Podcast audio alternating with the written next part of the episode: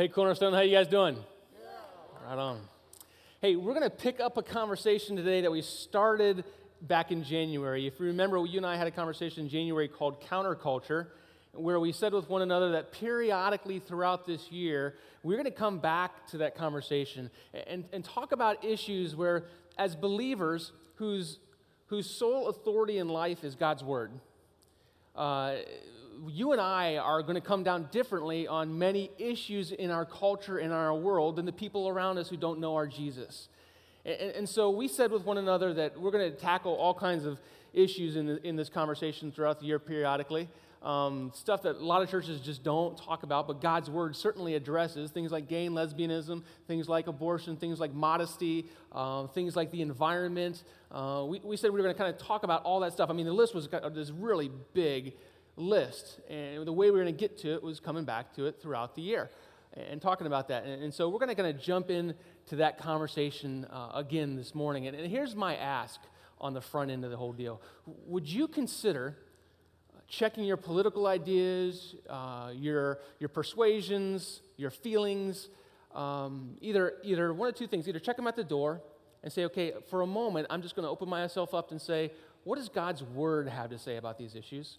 Or maybe better yet, bring those things with you and simply say, you know what, I'm going to let the Lord's word reign supreme in my life, and I'm going to subject my ideas and my political philosophies and my feelings to the scriptures. And I'm going to let the scriptures drive how I feel about these issues and, and, and how I interact with these issues in the world around us. So that's, that's kind of where we're going today. And today we're going to open up the conversation on abortion. And, and I know that as I say that word, all of a sudden, I mean, I can watch you, you know, it's like, oh my goodness, we're talking about that. Yes, we're talking about that. Um, I get that it's complex. I get that it's politically charged. I get that it has a lot of layers to it. It is not an easy conversation to have. Uh, but I think it's a conversation we, we need to have. Um, truth is, in church world right now, it'd be a lot easier to talk about something like social justice, like poverty. It'd be easier to talk about um, uh, children who are starving, sex traffic, that, those kind of issues that in church world right now are very in vogue to talk about. And, and those are the kind of things that, that have us really amped up as a church in, in, North America right now. And those are the things that the church is doing something about in North America right now. And they should get us amped up. We should do something about those issues. I mean, last week, I was right with you, right? I mean, 140,000 meals on their way to Haiti right now. It's, it's a special, special moment. that I got to have my kids with me. Lincoln's on a backpack. You know, we're just packing meals together. It's, it's a real special moment. And we should do something about that as a church because this year, 1.35 million children globally are going to die because of poverty and poverty related issues. So, guys, I'm super proud of you for last week packing those meals and, and being a part of that and funding that whole deal, man. But you guys get that this year, over 40 million children are going to die globally from abortion. So, this is a conversation you and I we need to have. Because usually in the world, when you hear the word Christian and you hear the word abortion in the same sentence, the very first thing you think of is like extremist, right? I mean, you flip on the news and what do you see? You see some Christian weirdo at an abortion clinic, you know, with, with a sign shouting awful things to people, right? Or, or, you, or you see another Christian's blown up an abortion clinic, or another Christian's shot somebody who is performing abortions, you know? And so, and so that's what the world sees when they see you and I as Christians and this issue attached to, us, right? That's how they view us as like extremists, kind of thing. Either that or they see us as, as apathetic and not caring. It's usually one or the other. You know, it's not that way with poverty. It's not that way with social justice issues because they see us packing meals and sending them. They see us sending our, our money and our dollars. They, they see us sending short term projects to India and doing something about the condition and the plight of humanity. They see us building wells. So they see us doing something about that. But when it comes to abortion, usually what they see is extremists or apathy. I don't think either one of those two places is a great place to land. I don't think that's necessarily what the scriptures would teach us of how to interact with this issue either. Some of you guys may remember back to the um, uh, political debates that took place right before our current election.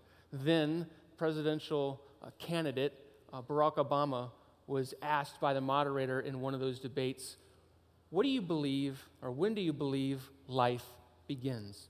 That question comes up in every political debate, right? I mean, most people vote. That's a litmus test for a lot of people in the way they vote. And uh, Barack Obama re- responds back, Well, that, that, that's above my pay grade to answer that question. And it's kind of a cute answer, but it's also a very telling response that you guys get that even the most powerful people in the world don't want to touch this issue because it is a volatile issue. It is emotional, it's polarizing, it affects who gets into the White House and who doesn't get into the White House. This is a very complex issue. But at the same time, I think if you allow us to this morning we kind of draw back the haze surrounding the issue, I believe it really boils down to one key question. And that is when does life begin? Right? When does life begin? And there's all kinds of facets and tangents we can go off of, but the real heart of this matter is when does life begin? And, and frankly, it doesn't matter if you're a Republican or a Democrat, it doesn't matter what your political persuasion is. If we could land that question, if we could land when life begins, what would the scriptures teach about that? I mean, if that life in the womb really is a child, I don't care what your political persuasion is, you wouldn't do anything to harm that child if that was a child, right? None of us would. So, so here's the issue. While it's a volatile issue, the scriptures do speak to it. So let, let's grab our Bibles and let's go ahead and open up to Psalms chapter 139. It's going to be really easy for you to find. It's right in the middle of your Bible. As you open the Bible, you're going to, you're going to come to this book of Psalms right in the middle. Psalms chapter 139. And, and no, you're not going to find the word abortion anywhere in the scriptures, but you are going to find this concept of life and how the scriptures view life in, in the Bible very clearly. And it's going to help us answer that question of when life begins. So let's, let's pick it up together. Psalms chapter 139, verse 13. The psalmist says this You made all the delicate inner parts of my body and knit me together in my mother's womb. Thank you for making me so wonderfully complex. Your workmanship is marvelous, and how well I know it. You watched me as I was being formed in utter seclusion, as I was woven together in the dark of the womb. You saw me before I was born. Every day of my life was recorded in your book. Every moment was laid out before a single day had passed. I think it's important for us to note the language that the psalmist uses here. He personalizes this moment. He personalizes this moment in the womb, where he doesn't have consciousness of the moment. He doesn't remember the moment, but he reflects on the moment and he personalizes it. He doesn't say, hey, when I was a fetus in my mom's womb. He doesn't say, when I was a, some tissue in my mom's womb. He, he personalizes the whole thing. He says, you made all the delicate inner parts of my body. You knit me together. Thank you for making me so wonderfully complex. You guys get this isn't just some weird arbitrary scripture that we find to try to proof text an idea or persuade an argument.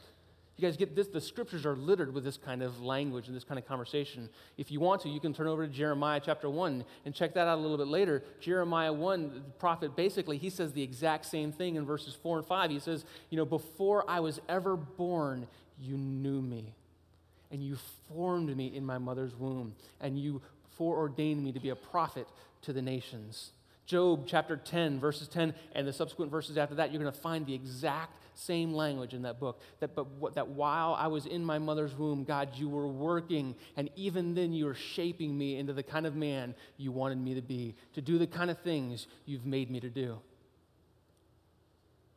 See, at the least, I mean, from a minimum standpoint, abortion would be destroying the work of God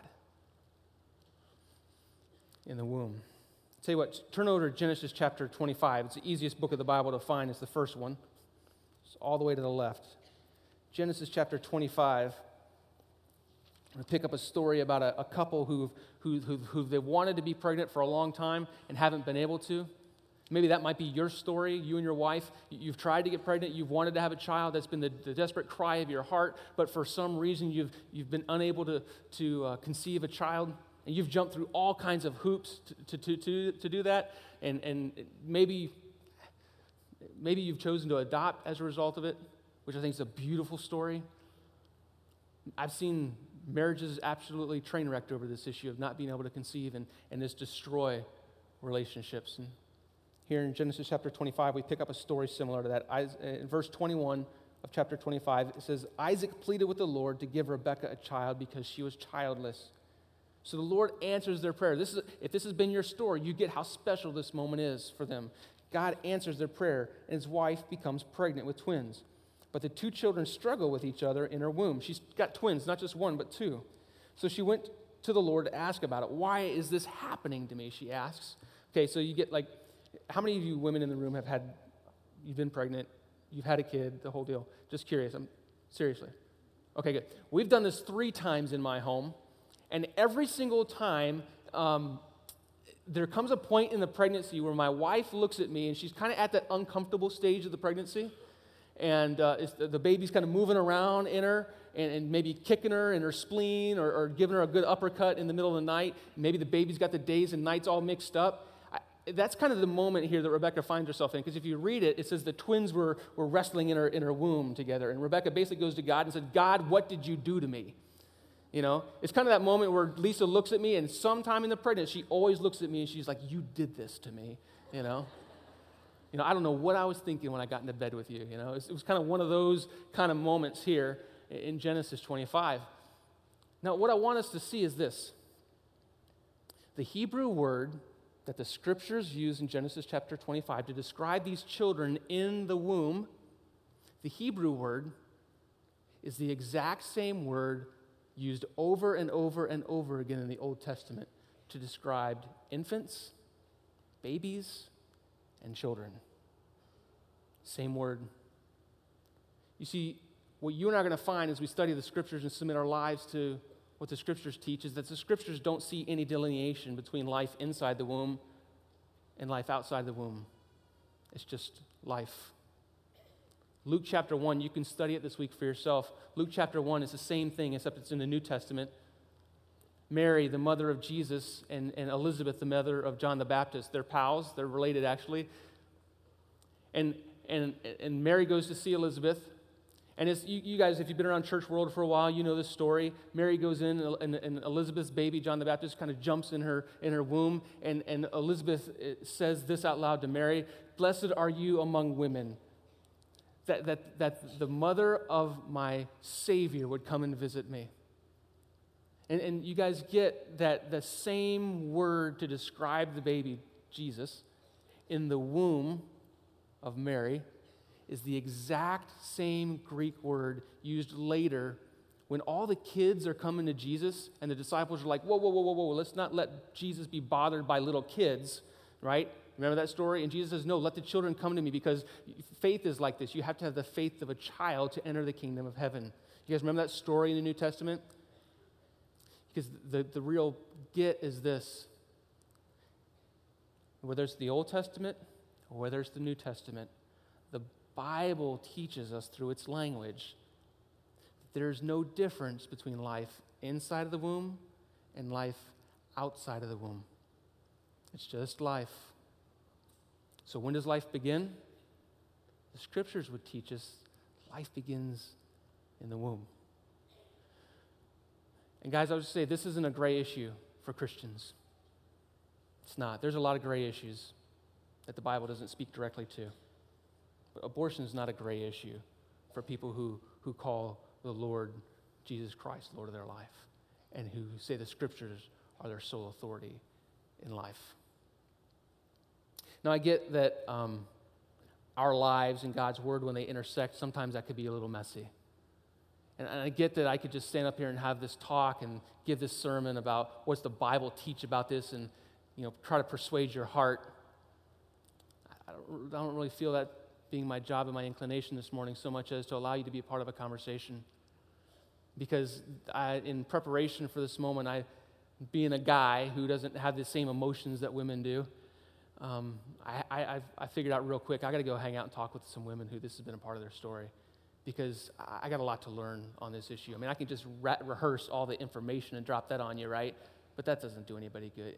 Our, our goal is to help us understand how to live with God's word and submit ourselves to it And so there's been a couple of ladies who have graciously accepted an invitation to be on stage with me this morning and share their story with you. So I would ask, would you please welcome these three gals to the stage with me this morning?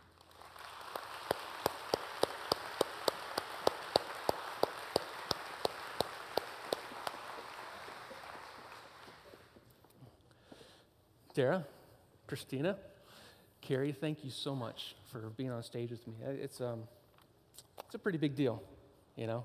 And um, to be honest with you, I'm humbled over the fact that you would share a little bit of your story and God's story in you and through you with, with us and with me. And so it's really an honor for me to share the stage with you. So thank you so much.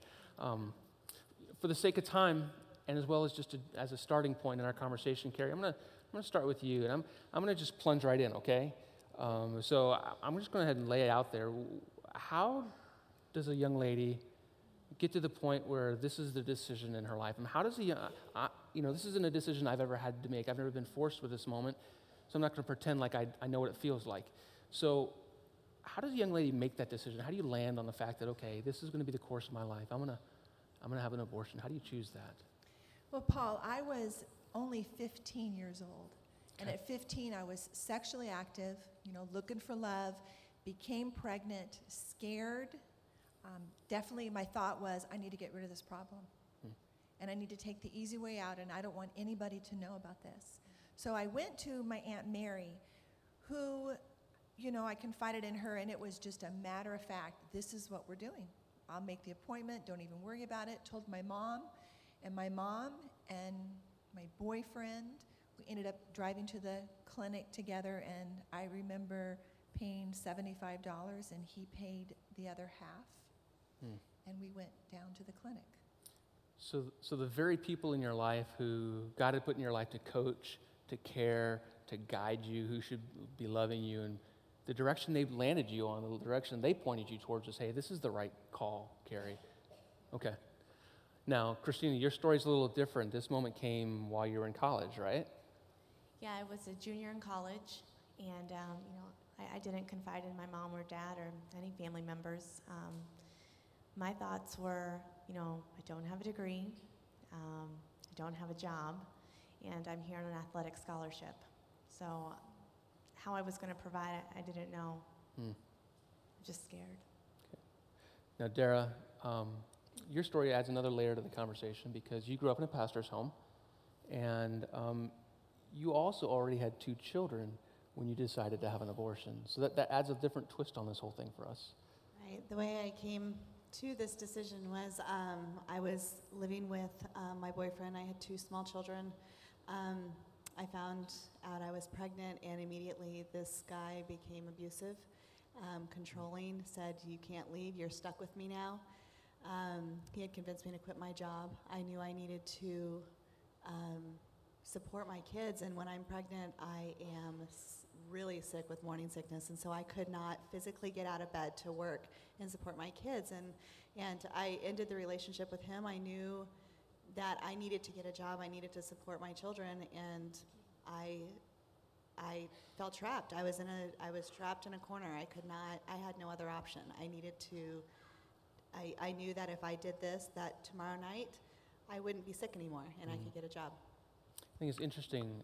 All the girls I spoke with uh, about this, who have this in their story, as well as you three gals who are on stage with me today, every single one of them, in one shape or the other, they, they all said that I felt trapped.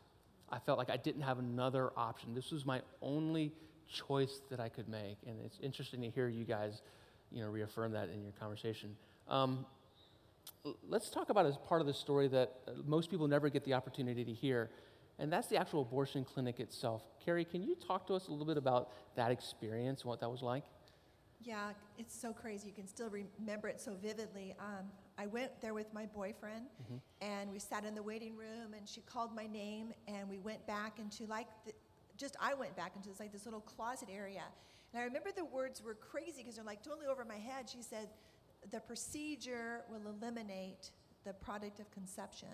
So it was just like never baby or anything like that, and just sign here on the dotted line, and we'll call you back. Wow. Yeah, for me, um, I just remember going into the waiting room, paying the money, being shuffled through a door and um, sitting in a room about the size of this table with lined with four uh, love seats, and it was full of girls, two on each, and they gave us a little Dixie cup um, with a Valium and a and a water, and they said, "Take it," and the rest we don't remember Mhm. until uh, we're we're in a recovery type of room, and we're lined with all these beds, no curtains, no nothing, and they're basically just shaking us to get us to get us to wake up so we can leave because the beds needed to be used, you know, for the next girls Wow. that are coming in. It was just sort of like a cattle, a herd of cattle, you know, just going through this clinic. Wow. Mine was real similar to that too, uh, Paul, because I remember the beds being there, and I also remember uh, them serving us cookies and milk. Okay, let's fast forward to the next day for a moment. Um, how do you go back to being a mom after a moment like that? How do you go back to you know a scholarship that you've got a responsibility to fulfill, and you're going back to high school? I mean, how do you, how do you re-enter life and go back to normal after a moment like that? I do the easiest thing and shove it. I pretend that it didn't happen. I had two kids to raise, I had a job to get, and I just pretended it didn't happen and shoved it under the rug and never, never even thought about it again. Mm. Similar to with me, where so I had to go back to high school, and what I, I remember Monday morning, like an, like a like a mask was on my face, you know, imaginary mask saying just go to your classes. Nothing happened to you over the weekend. So I went to my classes. No one would ever know about this, and I just just told myself that nobody. And kind of like a beach ball in a pool, you know, it wants to, you just shove it down. It wants to come up, but I left it down there for years. Now, Yours is a little bit different, right, Christina?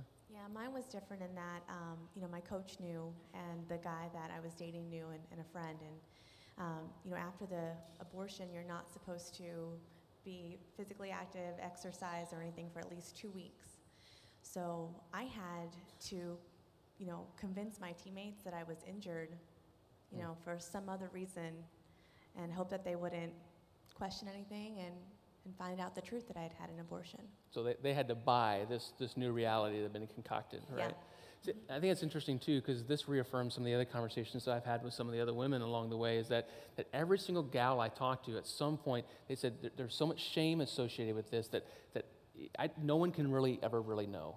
You know, it's I don't want anybody to know. I, I got to get this thing taken care of right now. I don't want anybody to know that this is how I took care of it. But it's, it's a reoccurring thing that came up over and over and over again.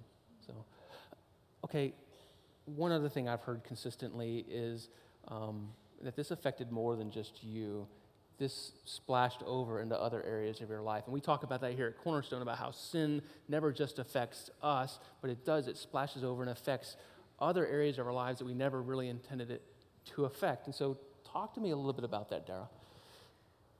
For me, I think that I would have never thought that it was the actual um, abortion that caused the effect of all the, the relationships. But a year after the abortion, I had gotten married, and we were married for 10 years. And it ended about uh, two years ago. And I went through a class here at Cornerstone for overcoming abortion.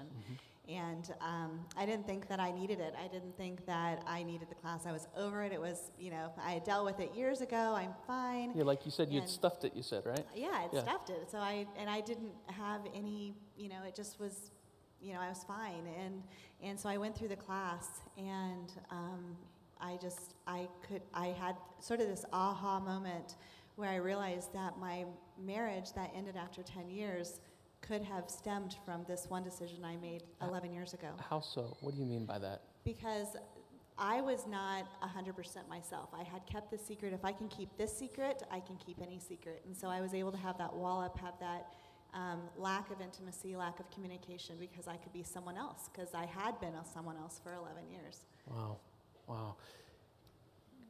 Carrie, that's similar for you, right? Kinda, um, but what I had done is I, I just went into uh, a, a lot of rebellion. You Mm. know, being in high school, so my next four years of high school is was just more rebellious and just more looking for love, wanting somebody to love me. Okay, all right. Now, Christina, um, you took the whole overachiever route. Is that right? Is that how you dealt with this? Oh, yeah, that was my coping mechanism. My my uh, coping mechanism was very much look how successful I am, look how happy I am, look how well balanced I am from the outside, so that no one would ever question, you know, the shame or the guilt or how I'm really feeling on the inside. So Mm. I kept that up. So as long as I stay on the scholarship, as long as I do well in my career, as long as it looks like everything's good on the outside, no one will really know the real me. Um, and this is another thing that consistently came up in conversations: is this this fear of being known. That when, because you guys get when we hide sin, when we stuff sin, it builds a pattern in our lives, and it doesn't matter if it's abortion or something else. And when we stuff sin, we create a, a, a false persona of who we really are, which man, it, it shows up in every relationship in life, including with our Heavenly Father, where, where it just it, it creates a barrier to, to real relational intimacy. And so it's- like on the outside, it's like that duck on the water. We're on top, the floating, everything looks great, but underneath, those little legs are just doing this, right? Yeah, okay. Now, let me, I'm going to ask a more pointed question, okay? So, so they know it and you guys know it. Um, the shame, the guilt, the remorse, that's come up a couple times. It's come up backstage as we've talked. How did you deal with the shame and the guilt and the remorse? Dara, how, how did you deal with that? Honestly, I don't think I ever dealt with it because I think that I shoved it so far under for, like I said, 11 years. I don't think I ever really allowed myself to feel anything, any kind of remorse or anything until recently, until mm. recently when I went through the class. What was a period of time there? There was, it was 11 years. 11 years 11 before you actually, so 11 years you're thinking, I'm good, it's not a big Yeah. deal. Yeah. Wow. Carrie, yours is similar. Yeah, I, mine was 13 years. I remember when we were asked that question in the back about the re- regret. I was thinking, well, I don't think I had any. That's because for 13 years, I had just literally stuffed it. God did allow a moment, though, and Mm. I'm so thankful that He really brought it to the light. And then I made a, a decision Father, I trust you. You are faithful. You are so faithful to forgive me. And I know that He did. Now, Christina, yours is again different because this happens different ways with different Yeah. people. Um, you have a story about going to church with your mom. What was that? Yeah, I do. Um, I went, you know, after the abortion, I, I did go to church with my mom. And um, I could not get through a service without being in hysterics, crying, just really emotional and upset. And, and my mom was convinced that I was just really moved by, you know, the service. And um, Sermon wasn't that good, though, was no. it? Yeah. it really wasn't. Um, it was just all of that shame and that regret and that guilt surfacing um, every single Sunday, every single day. And that was my release. I just cried out. Wow. Okay. Understanding statistics, the truth of the matter is that there's a lot of men and women in this room that this is a part of their story as well. Um, and there's some men and women in this room who they haven't dealt with this for years. In fact, they think they don't need to because they dealt with it. You know, they haven't felt remorse like you guys talked about, or or maybe every single week they come to church they feel guilty. You know, it's both ways. How do you how do you move from that to seemingly today? You guys have freedom. I mean, we're having this conversation five times today, and you guys are just having a conversation like, yeah, this is a part of my life. It, you know, it's awful, but it's it's okay now. How do you get to where someone can say it's okay now? I mean, how do you get there, Dara? I th- a year ago, there's no way I would have been able to do this, but um, going through the Bible study and, and dealing with, you know, the fear, the anger, the resentment, the, you know, all the emotions that go along with this, and knowing that I can go through all of those, and God still loves me. He still accepts me. He, even something that I would think would be the most the worst sin out there. Um, but in his eyes, sin is sin. It doesn't matter, and he still loves us, and he still. And I cannot tell you, going through that class and going through the end of it, how freeing it was, and just knowing I am still loved, and I can go through with this, and I can be able to move forward and, and use this experience to help other women who probably, just like I was a year ago, are saying, I'm fine, I mm. I'm over this, I, it's not affecting me, but allowing them to realize that it really does affect them, even if it's five, ten years down the road. Now, Christina, you had a friend in college who played on the softball team with you, who, who at, well, that was the kind of the first step as far as understanding how God felt about this, and then also you interacting with God over this. But it really wasn't until later that you experienced freedom and forgiveness through this. Yeah, my, um, my experience happened about a year and a half ago, and um, I got involved in a small group and really started to dissect some, some events that occurred in my life and what that meant and how to process it and how to, you know, uh, health, how to cope with it in a healthy way. Mm. And um, this surfaced right there. I mean, it just came right up, and I got involved with a Bible study, and it was through that that I was able to understand that God has forgiven me. It's okay to forgive myself, and that my child is in heaven. Mm. And, uh, you know, I'm not the same person then that I am today, and I give him all the praise and all the glory. Mm. Yeah. Carrie, your story, certainly there was a similar moment of, of forgiveness and where you felt, you know, released by the Lord over this issue, but the way that came wasn't through one of these Bible studies that these gals were talking about. No, mine wasn't through a Bible study. Really, it was in the privacy of my own home. And I was got a job at Christian Family Care Agency, and they had given me some videos to watch. And one of them had this spiritual emphasis to it. And I remember when I watched it, I broke down, like on the ground. And it, There was that wasn't about abortion. That was just the scriptures that the Lord using. It was the scripture, yeah. Yeah. And so the one that I just will hold on to to this day and talk to girls about is as far as the east is from the west. He has forgiven us. And that's what I hold on to and, and just know that God is faithful and He has completely forgiven me. Well, ladies, I'd like to thank you very much on behalf of the church and myself for being a part of this conversation with us. Um, it, it's a special thing to uh, walk through what you've walked through, and yet be able to say, because of Christ, I can walk in freedom from here on out. And, um, and there's people that are dying for that. And so thank you for being a part of this conversation, girls. Thanks.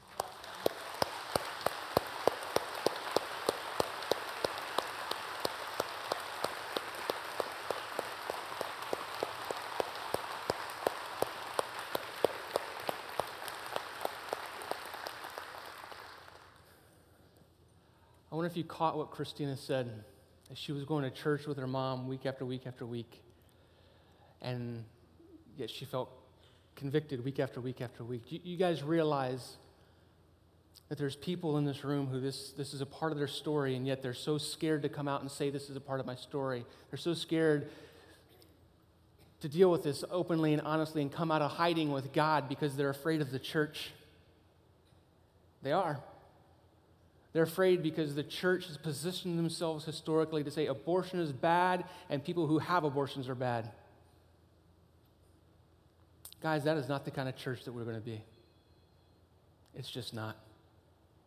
The truth of the matter is this you know very well what you and I are both made of. The scripture des- describes it as dust. And apart from the Lord Jesus Christ, you and I are capable of some really messy stuff. I know what I'm capable of, and it's not good. And apart from the grace that I've found in Jesus Christ and the covering of his, his blood through the cross, my life would be an absolute train wreck. So, guys, the, the kind of people that God's calling us to be as a community is the kind of people who give grace freely because it's been freely given to us. Because we've been forgiven much. We can forgive others much and we can love much.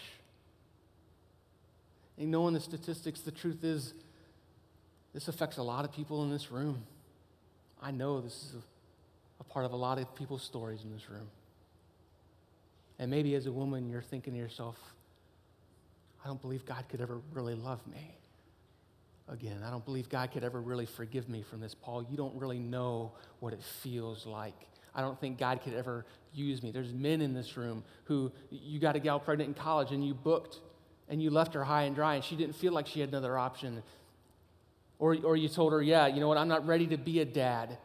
I can't handle this. We're getting an abortion. Or maybe you didn't say anything at all because you didn't think it wasn't your body, right? You didn't have the right to say anything and you shirked your responsibility. And as a man, you're sitting in this moment thinking, oh my goodness, I wonder if God still loves me. I wonder if God could still forgive me. I wonder if God could really use me. And the scriptures would teach us this. In Romans chapter 8, that there is nothing that can separate us from the love of Christ. Nothing. There's no dark, awful, ugly place you can do, go. There's nothing you can do to separate you from the love of God that's found in Christ Jesus. He's going to seek you out. He is going to chase you down. He is going to radically love you. Romans 5 would teach us that we don't have to get our act together to come to Jesus. And that while we were still sinners, Christ died for us.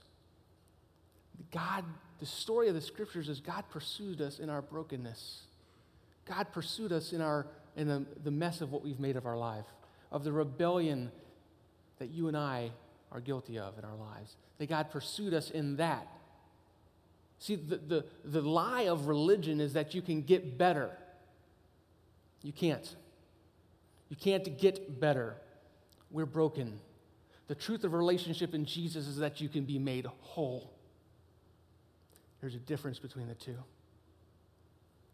And guys, you need to know there is nothing embarrassing, there's nothing ugly, there's nothing to be ashamed of, of sin that's been covered by the blood of Jesus through the cross. Nothing. And that's why these women can come up on a stage and they can have a real conversation about a moment that made a decision where they didn't consult God. That for many of them led for, to years and years and years of hurt and hiding from God and hiding from other people. And yet they can stand up and, on this stage in absolute freedom and forgiveness because of what Jesus did for them on the cross. And I'm just saying, whatever you do today, don't keep hiding. Don't keep stuffing it. Don't keep running from the forgiveness that's available to you in Jesus Christ because you'll miss it. You'll miss it.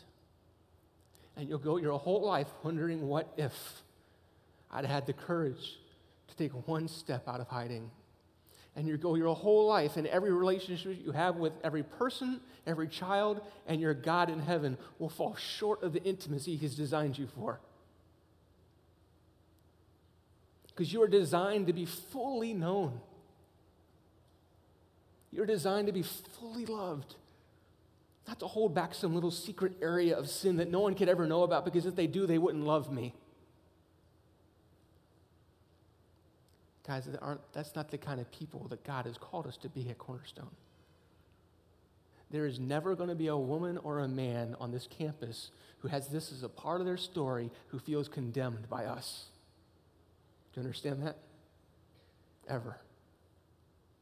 Because you and I have been forgiven much. And we are not going to withhold forgiveness from others.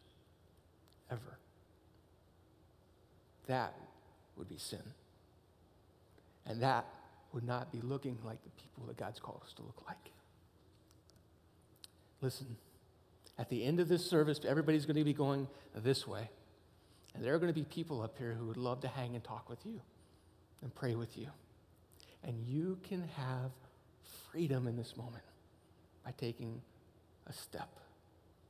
Freedom is a short walk to, to the front of the stage to a moment of brokenness and confession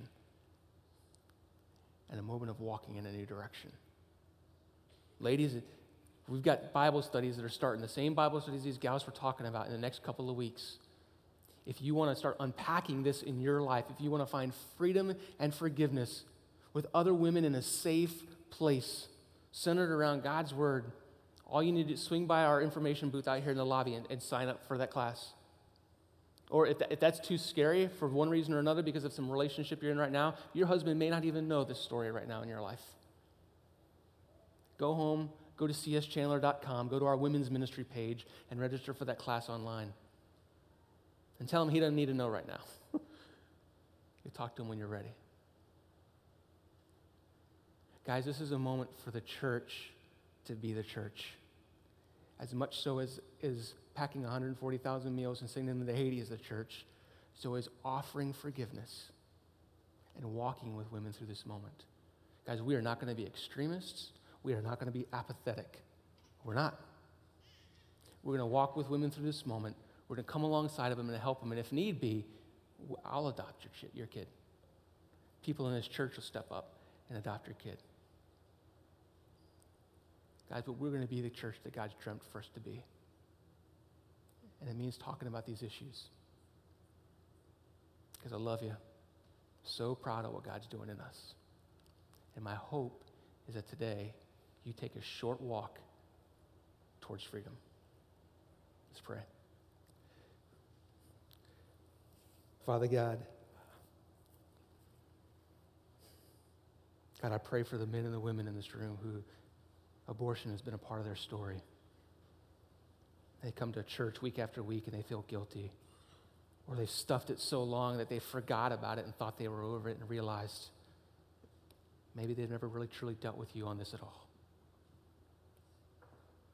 God, I pray that today would be the day that they take a short walk towards freedom and forgiveness that can only be found in you. And God, I pray for us as a church, a community of people you call Cornerstone. That God, that we would be the kind of people